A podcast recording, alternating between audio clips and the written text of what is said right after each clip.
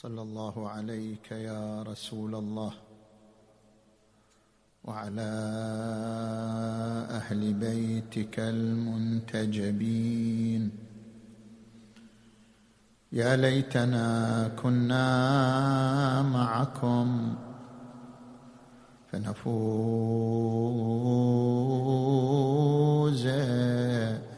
فوزا عظيما.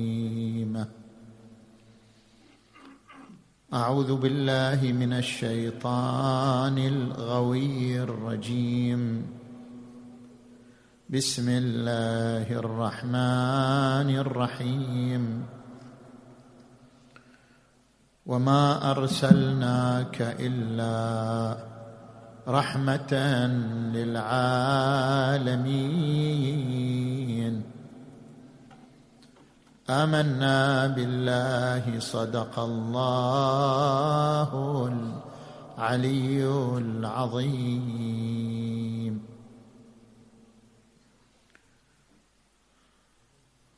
من خلال الآية المباركة نتناول ثلاثة محاور. البعد الاجتماعي في شخصية الإنسان. والصراع بين غريزتي البقاء الفردي والبقاء الاجتماعي. ومظاهر الرحمة في شخصية الإمام الرضا صلوات الله وسلامه عليه. نجي إلى المحور الأول البعد الاجتماعي في شخصية الإنسان هو بعد متأصل وراسخ في طبيعة الإنسان. عندما نلاحظ العلاقة عندما نلاحظ العلاقة بين الإنسان وبين الكائنات الحية الأخرى نجد أن بين الإنسان والكائنات الحية سمات مشتركة. بعضها سمات مادية وبعضها سمات اجتماعية. مثلا من السمات المادية المشتركة بين الإنسان وغيره من الكائنات الحية أن الطب إلى عام 1964 كان هناك حيرة في علاج الأضرار. العارضه على صمام قلب الإنسان. كيف تعالج هذه الأضرار بنحو يحفظ حياة الإنسان؟ إلى أن توصل أحد الأطباء الفرنسيين إلى أن أفضل صمام يناسب صمام قلب الإنسان هو صمام قلب الخنزير. يعني بين الإنسان وبين هذا الحيوان الذي هو حيوان مبغوض لدى الأديان السماوية هناك سمات مادية مشتركة بحيث أفضل صمام بديل لصمام قلب الإنسان هو زراعته من صمام قلب الخنزير. فكما أن هناك سمات مادية مشتركة هناك أيضا سمات اجتماعية مشتركة بين الإنسان وبين الكائنات الحية. لذلك في علم الحيوان القردة والفيله والحيتان والطيور والنمل والنحل كلها تعيش ثقافة اجتماعية كما يعيشها الإنسان. كلها تعيش مجتمعات وأسر وعلاقات اجتماعية وطيدة مبنية على التعاون والتآزر وهذا ما أشارت إليه الآية المباركة في قوله تعالى ما من دابة في الأرض ولا طائر يطير بجناحيه إلا أمم أمثالكم. ما فرطنا في الكتاب من شيء. كل هذه الحيوانات تعيش مجتمع أممي تعيش ثقافة اجتماعية متبادلة مثلكم. إلا أمم أمثالكم. ما فرطنا في الكتاب من شيء. اذا الثقافة الاجتماعية لا تختص بالإنسان. الثقافة الاجتماعية نزعة أصيلة في شخصية الإنسان كما هي موجودة في الكائنات الحية الأخرى هذه النزعة هذه الروح المبنية على الحب والألفة والتعاون والتآزر. من هنا عندما نلحظ هذا البعد الاجتماعي الأصيل في شخصية الإنسان نجد أنه يتفرع إلى نزعتين. الدكتور كريستاكس له كتاب الأصول التطورية لمجتمع جيد وهو متخصص في الصحة الاجتماعية.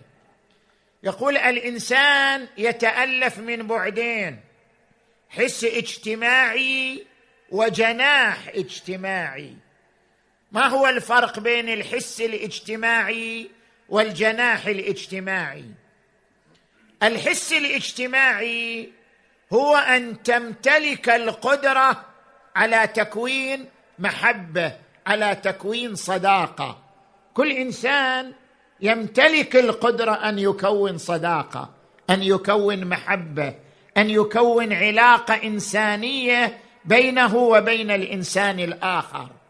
هذه القدرة على تكوين المحبة وتكوين الصداقة هي حس اجتماعي يولد مع ولادة الإنسان.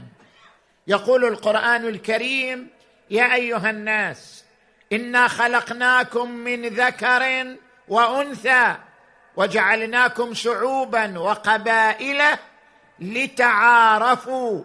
التعارف هو قدرتك على أن تكسب الأصدقاء على أن تكسب الآخرين. على أن تنشئ محبة ومودة بينك وبين الآخرين. هذا هو الحس الاجتماعي. الجناح الاجتماعي هو عبارة أن الإنسان بطبعه يميل إلى الشبيه إلى شبيهه. كيف يميل إلى شبيهه؟ يعني هناك تجارب أقيمت على الأطفال. عام 2011 مجموعة من الأطفال. قسم بعضهم إلى مجموعات. مجموعة تلبس ثوبا أحمر مجموعة تلبس ثوبا أبيض مجموعة تلبس ثوبا أزرق. ثم وضع الأطفال في ميدان كبير. رأوا أن الطفل الذي يلبس ثوب أحمر مثلا يميل إلى من يلبس مثله ولا يميل إلى الثوب الآخر. هذا يسمى بالجناح الاجتماعي أن الإنسان يميل إلى شبهه يميل إلى من يشاكله. ولذلك تجد الإنسان يميل بطبعه إلى ابن قبيلته إلى رحمه إلى ابن وطنه إلى ابن جلدته إلى ابن لغته. كل إنسان يميل إلى من يشترك معه في أعراق معينة وأواصر معينة. هذا ما يسمى بالجناح الاجتماعي. الجناح الاجتماعي مثله الرسول محمد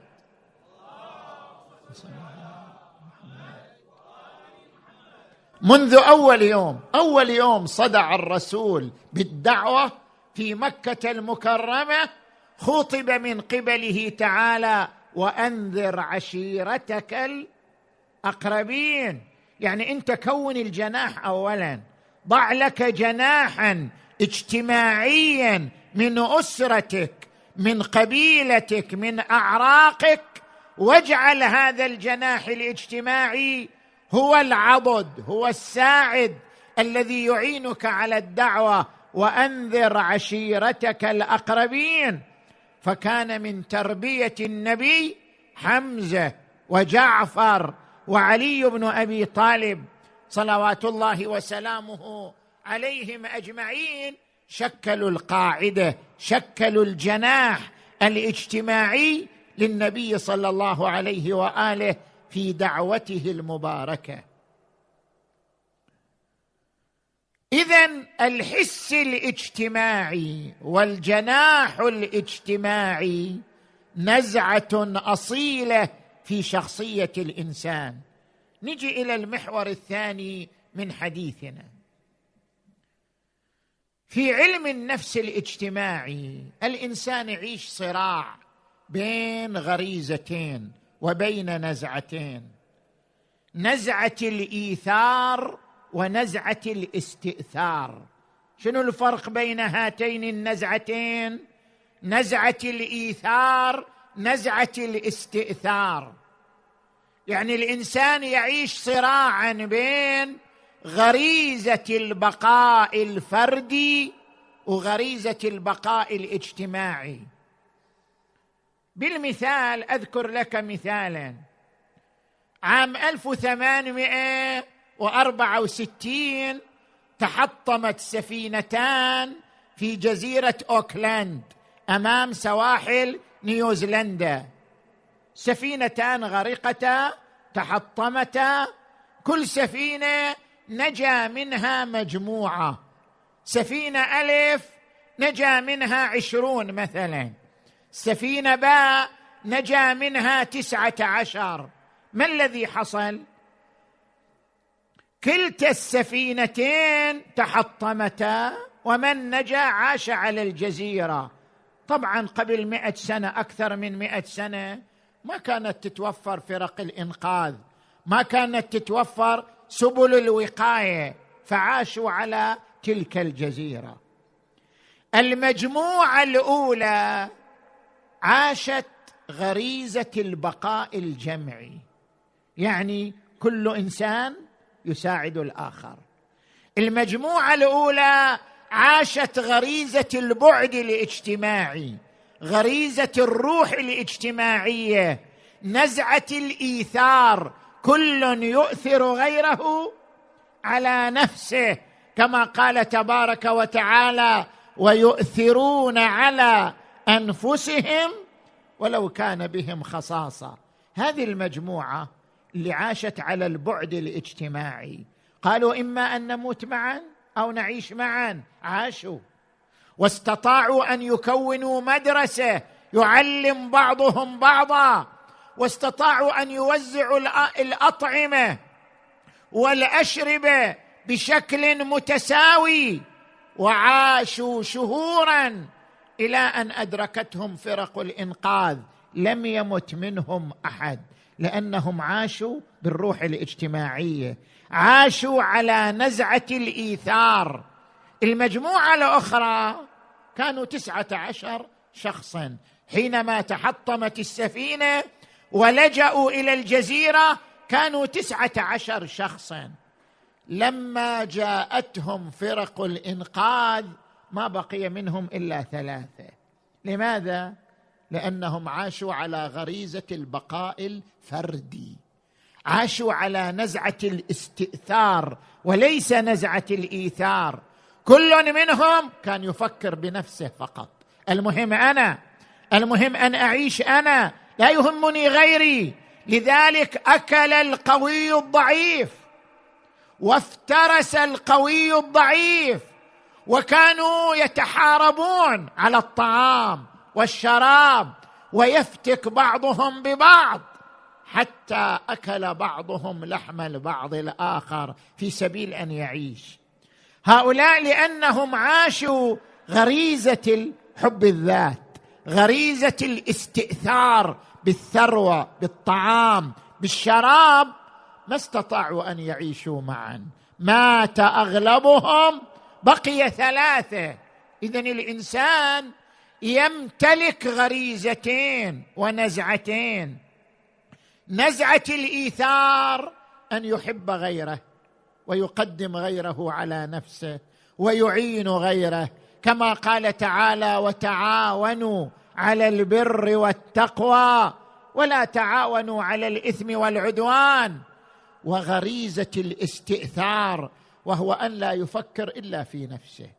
لا يفكر إلا في بطنه في جيبه في وسادته الناعمة في راحته في استقراره. عندما لا يفكر الإنسان إلا في نفسه يقضي على الآخرين. في سبيل أن يبقى في سبيل أن يعيش. كلا إن الإنسان ليطغى أن رآه استغنى الإنسان إذا لم يفكر إلا في نفسه يقضي على الآخرين حتى يصل إلى هدفه. اذا هناك صراع في داخل الإنسان بين فرديته وبين بعده الاجتماعي. لذلك يؤكد القرآن الكريم على مبدأ البعد الاجتماعي والكاظمين الغيظ. والعافين عن الناس. والله يحب المحسنين. ويقول القرآن الكريم يصف أولئك الذين عاشوا البعد الاجتماعي. إن الأبرار يشربون من كأس. كان مزاجها كافورا. عينا يشرب بها عباد الله. يفجرونها تفجيرا. يوفون بالنذر. ويخافون يوما كان شره مستطيرا ويطعمون الطعام على حبه. مع أنهم يحتاجون للطعام لكنهم يطعمونه يعيشون على نزعة الإيثار لا نزعة الاستئثار ويطعمون الطعام على حبه مسكينا ويتيما وأسيرا. إنما نطعمكم لوجه الله لا نريد منكم جزاء ولا شكورا. نجي إلى المحور الثالث من حديثنا. الآية المباركة وصفت النبي محمدا.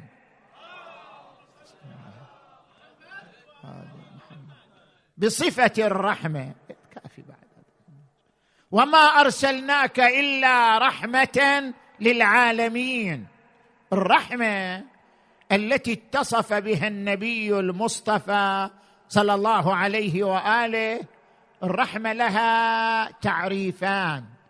الرحمة في منظور علم النفس والرحمة في منظور علم الأخلاق. الرحمة في منظور علم النفس هي عبارة عن استثارة الوشائج الإنسانية. كل بني الإنسان يعيش نفس الغرائز يعيش نفس العواطف. إثارة العواطف الإنسانية المشتركة هي عبارة عن خلق الرحمة.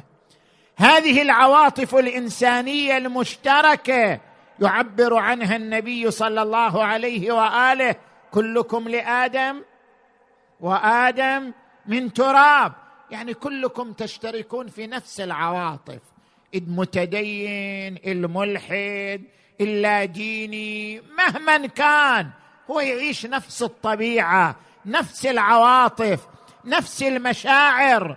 اذا أنت عندما تعامل الآخر ايا كان الآخر تعامله بالبسمة بالتحية بالخلق الطيب تستثير العواطف الإنسانية المشتركة إثارة العواطف الإنسانية المشتركة هي المسماة بمبدأ الرحمة. هناك هرمون السعادة هذا إكسيتسيون هرمون السعادة. هذا الهرمون هو الذي يحرك الأم أن تحتضن وليدها من أول لحظة يخرج من بطنها.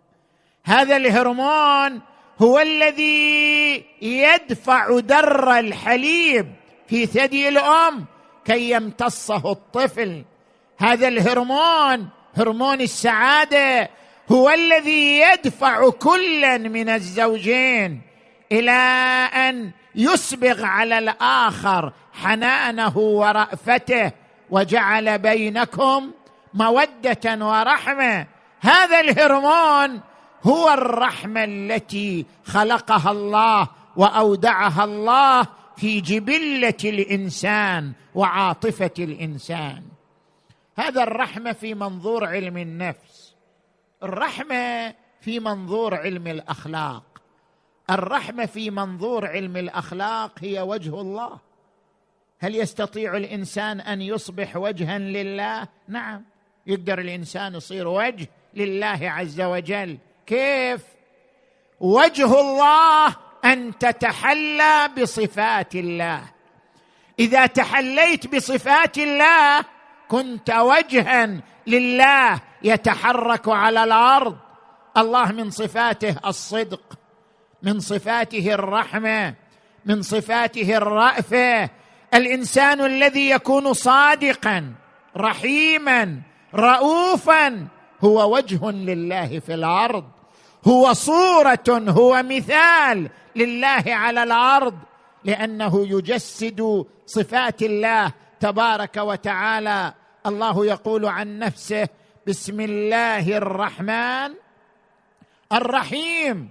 ويقول عن النبي محمد صلى الله عليه وآله وما أرسلناك إلا رحمة للعالمين. ويقول خطابا له فبما رحمة من الله لنت لهم. ولو كنت فظا غليظ القلب لانفضوا من حولك.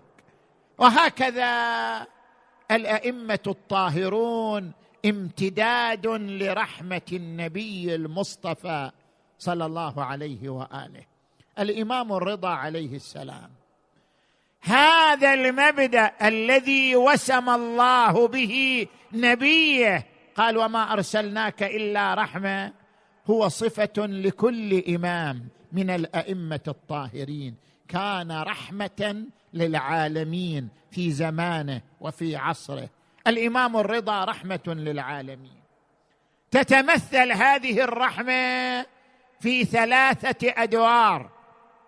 الدور الاجتماعي والدور الفكري والدور الولائي. تجي إلى الدور الاجتماعي. الدور الاجتماعي كيف مثله الإمام الرضا عليه السلام. يقول أبو الصلت الهروي صحبت علي بن موسى الرضا منذ أن خرج من المدينة إلى خراسان وحتى شهادته. ما رأيته جفا أحدا قط. يعني ما يتكلم بكلام نابي ابدا. ما رأيته جفا أحدا قط. ولا رأيته قطع على أحد حديثه. خلي الآخرين يواصلوا حديثهم. ولا قطع على أحد حديثه. ولا مد رجليه بين يدي جليس قط. وما رأيته تفل أو قهقه وإنما كان ضحكه التبسم. وكان إذا جلس على المائدة هذه قضية مهمة جدا. إذا جلس على المائدة دعا غلمانه يعني العبيد الخدم اللي كانوا عنده يخليهم وياه في مائدة واحدة. دعا غلمانه وأجلسهم معه. فقال له بعض جلسته هلا عزلت لهؤلاء السود مائدة؟ ذولا لونهم لون آخر. لهم مثلا طباع أخرى. خلي لهم مائدة ونحن مائدة. قال ما؟ إن الله واحد. إن الرب واحد. والأب واحد. والأم واحدة. والجزاء بالأعمال. إن أكرمكم عند الله أتقاكم. الإمام يمثل مبدأ الرحمة الذي مثله الرسول المصطفى صلى الله عليه وآله. لما خرج إلى خراسان بلغه أن ابنه الإمام الجواد إمام الجواد كان صغير السن في ذلك الوقت سبع سنوات. كان يخرج به الخدم من الباب الصغير. بيت الإمام الرضا له بابان باب كبير يجتمع الفقراء والمساكين عنده. وباب صغير يخرج إلى المسجد مسجد النبي صلى الله عليه وآله. كتب إلى ابنه الإمام الجواد بني بلغني أنك إذا خرجت أخرجك الغلمان من الباب الصغير كي لا ينال أحد منك شيئا. فبحقي عليك إلا خرجت من الباب الكبير كي تطعم فقيرا وتسعف مسكينا. يعني أنت امشي على هذه الرحمة الاجتماعية على هذا المبدأ الاجتماعي الرحمة للعالمين. اخرج من الباب الأوسع لكي تلقى الفقراء بنفسك. وتعينهم وتسعفهم وتقدم لهم العون والمساعدة فبحقي عليك إلا خرجت من الباب الكبير كي تطعم فقيرا وتسعف مسكينا. هذا الإمام الرضا عليه السلام. نجي إلى الدور الفكري. الدور الفكري الذي جسده الإمام الرضا عليه السلام من خلال مبدأ الرحمة التي تجلت في شخصيته. واضح أن الإمام الرضا قبل ولاية العهد من المأمون العباسي وهذا أثار إشكال. كيف الإمام وهو إمام معصوم مفترض الطاعة يقبل ولاية العهد من هذا الطاغية طاغية زمانه؟ كيف؟ أثار إشكال. لدى الشيعة الإمامية آنذاك. كيف الإمام الرضا يقبل ولاية العهد؟ طبعا هذا الموقف بين الإمام وبين خليفة زمانه. كيف يتعامل؟ هذا الموقف تكرر لثلاثة أئمة الإمام الحسن بن علي والإمام الصادق مع أبي جعفر المنصور والإمام الرضا مع المأمون العباسي. في زمان الإمام الحسن طبعا استلم الأمر معاوية والإمام الحسن خرج إلى المدينة وترك أمور الخلافة لمعاوية بن أبي سفيان. معاوية يوم من الأيام قال للإمام الحسن يا أبا محمد أنا خير منك. قال لماذا؟ قال لأن الناس أجمعت علي ولم تجمع عليك.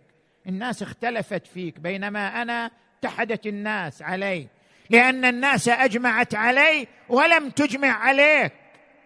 قال إن الذين أجمعوا عليك بين مكره ومطيع فأما المكره فمعذور في كتاب الله وأما المطيع فهو عاص لله وأنا لا أقول أنا خير منك. لأنه لا خير فيك.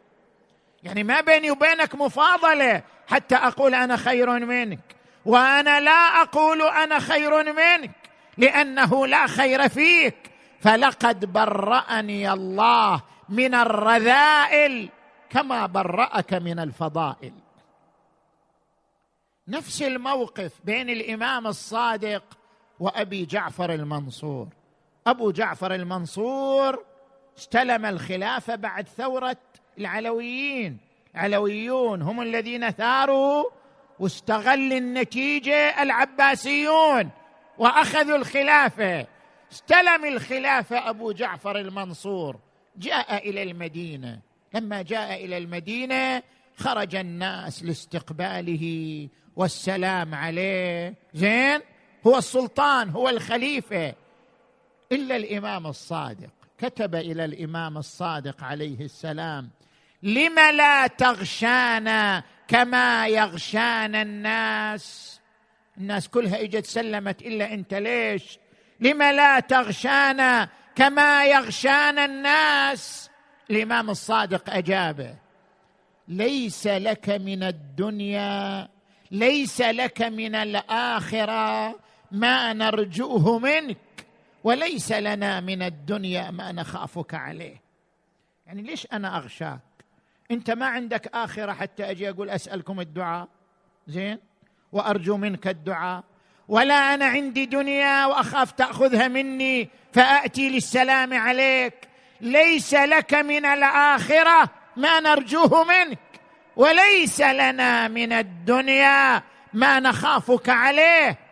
قال تصحبنا لتنصحنا إن تصحبنا حتى تنصحنا. قال من أراد الدنيا لا ينصحك ومن أراد الآخرة لا يصحبك. الإمام الرضا نفس الموقف. المأمون العباسي كتب إليه قال له إني تأملت في أمر هذه الأمة فرأيت أن الخير أن أعرض الخلافة عليك وأن تأخذها فإن أبيت وإلا. يعني أكو تهديد في البين. كتب إليه الإمام الرضا إن كانت الخلافة لك فليس لك أن تنزع ثوبا ألبسك الله إياه. وإن لم تكن الخلافة لك فليس لك أن تعطي احدا ثوبا ليس لك. أنت هذا تصرفك خطأ. بهذا أو بهذا إلى أن أكرهه على الأمر إما أن يقتل أو يقبل ولاية العهد. قبل ولاية العهد لماذا؟ قبول ولاية العهد كان فتح باب فكري. كيف فتح باب فكري؟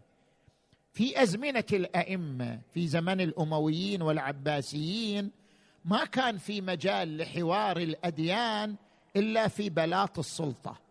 يعني انت ما تقدر تلتقي مع علماء الأديان أو علماء المذاهب إلا من خلال قصر السلطة إلا من خلال قصر الخليفة.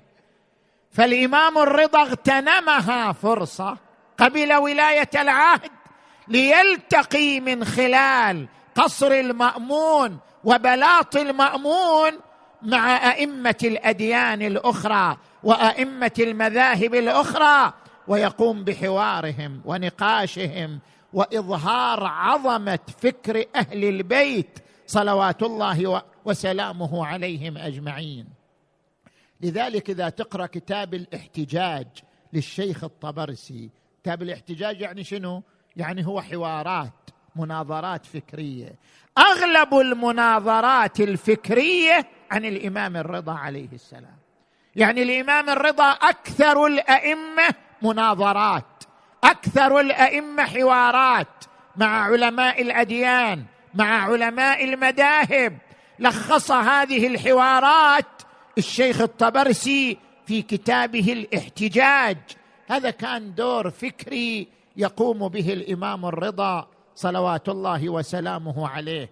نجي إلى الدور الثالث ألا وهو الدور الولائي. دور الولائي.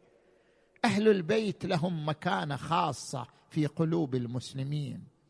وكان الإمام الرضا يرسخ هذه المكانة من خلال روحه الاجتماعية من خلال حنانه ورحمته التي كان يسبغها على الجميع. لاحظوا لما وصل الإمام الرضا إلى نيشابور في طريقه إلى خراسان اجتمع الناس حوله وهو مغطى. لأن المأمون كان يخاف أن يتصل به الناس كان مغطى بهودج كما تغطى النساء حتى لا يصل إليه أحد. لما وصل إلى منطقة نيشابور خرج الناس بالآلاف لاستقباله. فجاء إليه أبو زرع الرازي من علماء أهل السنة ومحمد بن أسلم الطوسي. قال له يا ابن رسول يا ابن رسول الله أرنا طلعتك الرشيد وغرتك الحميده واقرأ علينا حديثا من أحاديث جدك رسول الله صلى الله عليه وآله. فأخرج الإمام رأسه من داخل الهودج يقول أبو زرع الرازي كان هناك آلاف المحابر والأقلام تكتب ما ينطق به الإمام الرضا عليه السلام. فقال لهم أروي عن أبي موسى بن جعفر عن أبيه جعفر بن محمد عن أبيه محمد بن علي عن أبيه علي بن الحسين عن أبيه الحسين بن علي عن أخيه الحسن بن علي عن أبيه علي أمير المؤمنين عن أخيه محمد رسول الله. اللهم صل على محمد وآل محمد. عن جبرائيل عن الله جل جلاله كلمة لا إله إلا الله حصني. فمن دخل حصني أمن من عذابي. ثم قال ولكن بشرطها وشروطها وأنا يعني إمامة أهل البيت وأنا من شروطها. يعني الاعتقاد بإمامة أهل البيت من شروط الدخول في هذا الحصن الإلهي وأنا من شروطها يقول عبد الله ابن الإمام أحمد بن حنبل إمام المذهب الحنبلي. هذه الأسناد هذه الأسماء المباركة لو قرات على مجنون لبرئ من جنته.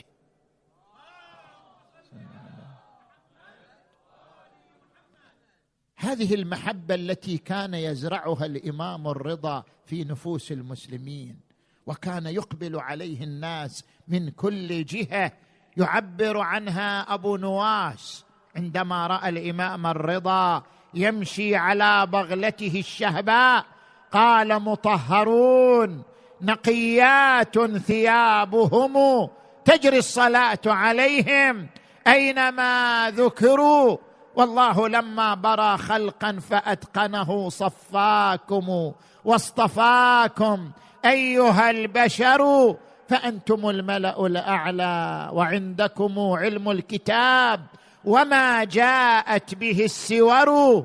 قيل لي أنت أوحد الناس طرا في فنون من الكلام البديهي لك من جوهر الكلام بديع يثمر الدر.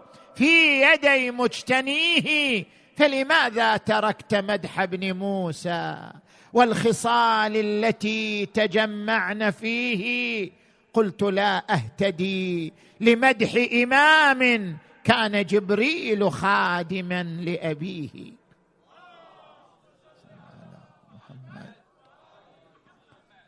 الإمام الرضا عليه السلام كان ملجأ الشعراء. والأدباء وكان ملجأ الفقراء والمحتاجين وكان قبلة للمسلمين بكل مذاهبهم بكل اتجاهاتهم. كان يحتضنهم ويحتويهم ويسبغ عليهم عطاءه ورحمته ورأفته. دخل عليه دعبل الخزاعي أيام عاشوراء. قال يا دعبل أتدري ما هذه الأيام? قلت بلى سيدي. قال ما هذه?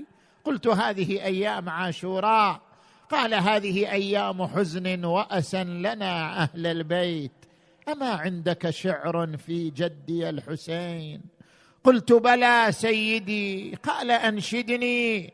بدأ دعبل ينشد قصيدته التائية المشهورة مدارس آيات خلت من تلاوة ومنزل وحي مقفر العرصات ديار علي والحسين وجعفر وحمزة والسجاد ذي الثفنات منازل جبريل الأمين يحلها من الله بالارحاء بالغفران والرحمات قفا نسأل الدار التي خف أهلها؟ متى عهدها بالصوم؟ والصلوات سقى الله قبرا بالمدينة غيثه فقد حل فيه الأمن بالبركات. أفاطم لو خلت الحسين مجدلا وقد مات عطشانا. بشط فراتي. إذا للطمت الخد فاطمة عنده. وأجريت دمع العين بالوجنات. أفاطمة قومي يا ابنة الخير واندبي. نجوم سماوات بأرض فلاتي قبور بكوفان وأخرى بطيبة وأخرى بفخ نالها صلواتي وأخرى بأرض الجوزجان محلها وأخرى ببا خمراء لدى الغربات بعد وقبر ببغداد لنفس زكية. تضمنها الرحمن في الغرفات ثم سكت دعبل. بعد ما عنده خبر آخر قال يا دعبل أكمل قصيدتك. قال ماذا أقول؟ قال قل وقبر بطوس يا لها من مصيبة. وقبر بطوس يا لها من مصيبة. ألحت على الأحشاء بالزفرات. قال قبر من هذا سيدي؟ قال لا تنقضي الأيام. حتى أقتل مسموما مظلوما وأدفن بأرض خراسان. هذا قبري من زارني على بعد مداي. ضمنت له على الله الجنة. فعلا ما مضت الأيام حتى دس إليه المأمون. السم النقيع في شراب أشربه إياه. وإذا بحرارة السم تنتقل إلى احشائه قام بأبي وأمي من المجلس مغطى الرأس. قال له المأمون إلى أين؟ قال إلى الوجه الذي وجهتني إليه. دخل إلى داره. قال لأبي الصلت أغلق علي باب الدار ولا تدخل علي أحدا. أغلق عليه باب الدار وكان غريبا وحيدا. أهله في المدينة وهو بخراسان. فصار يجود بنفسه يمينا وشمالا. والسم قد سرى إلى أحشائه وأمعائه بأبي وأمي. يقول أبو الصلت بينما أنا جالس في صحن الدار مذهول لا أدري ماذا أصنع والإمام يجود بنفسه. رأيت غلاما في صحن الدار قطط الشعر بهي المنظر. قلت له أي هذا؟ من الذي أدخلك؟ والباب مغلق. قال الذي أتى بي من المدينة. هو الذي أدخلني والباب مغلق. سمعت إمامي عليا الرضا يقول إليك بني إليك بني. دخل عليه وإذا هو ابنه محمد الجواد. ضمه إلى صدره. أودعه ودائعه. أوصاه وصاياه. وعند احتضار الموت عرق جبينه. وسكن أنينه وفاضت روحه الشريفة. نادى الإمام الجواد وابتاه وضج أهل خراسان وإماماه وسيداه شيع تشييعا باهرا إلى قبره حيث محله الآن. نعم ما اعتدى على جسده أحد بعد موته لكن لا يوم كيوم أبي عبد الله. لا يوم كيوم الحسين. رأته زينب صريعا على الثرى وخيول الاعوجيه تطا صدره وتمزق عظامه. نادت جد يا رسول الله هذا حسينك بالعرى محزوز الراس من القفا. مسلوب العمامة والرداء. يا جدي ما حد وقف دونه وقف دونه ولا نغار غمض له عيونه إي والله يعالج بالشمس من خطف لونه ولا واحد بحلقة ما يقطر. يا جدي ما حد مدد ايده ولا واحد حضر له وعدل رجله اي والله ولا واحد حضر له وعدا يا يا يا يا عدا يا يا رجله يعالج بالشمس ما حد وصل له ما غسلوه ولا لفوه في كفن. يوم الطفوف ولا مدوا عليه ردى عار تجول عليه الخيل عادية. يا الله اللهم بحق ثامن الأئمة بحق ضامن الجنة بحق علي بن موسى الرضا اللهم اغفر ذنوبنا واستر عيوبنا وكفر عنا سيئاتنا وتوفنا مع الأبرار.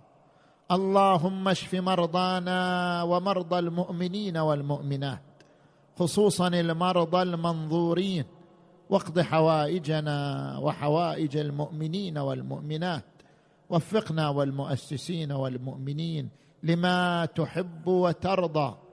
اللهم عجل فرج وليك وابن أوليائك واكتب له النصر والظفر واجعلنا من أنصاره وأعوانه والمرضيين عنده وإلى أرواح أمواتكم وأموات المؤمنين والمؤمنات الفاتحة تسبقها الصلوات.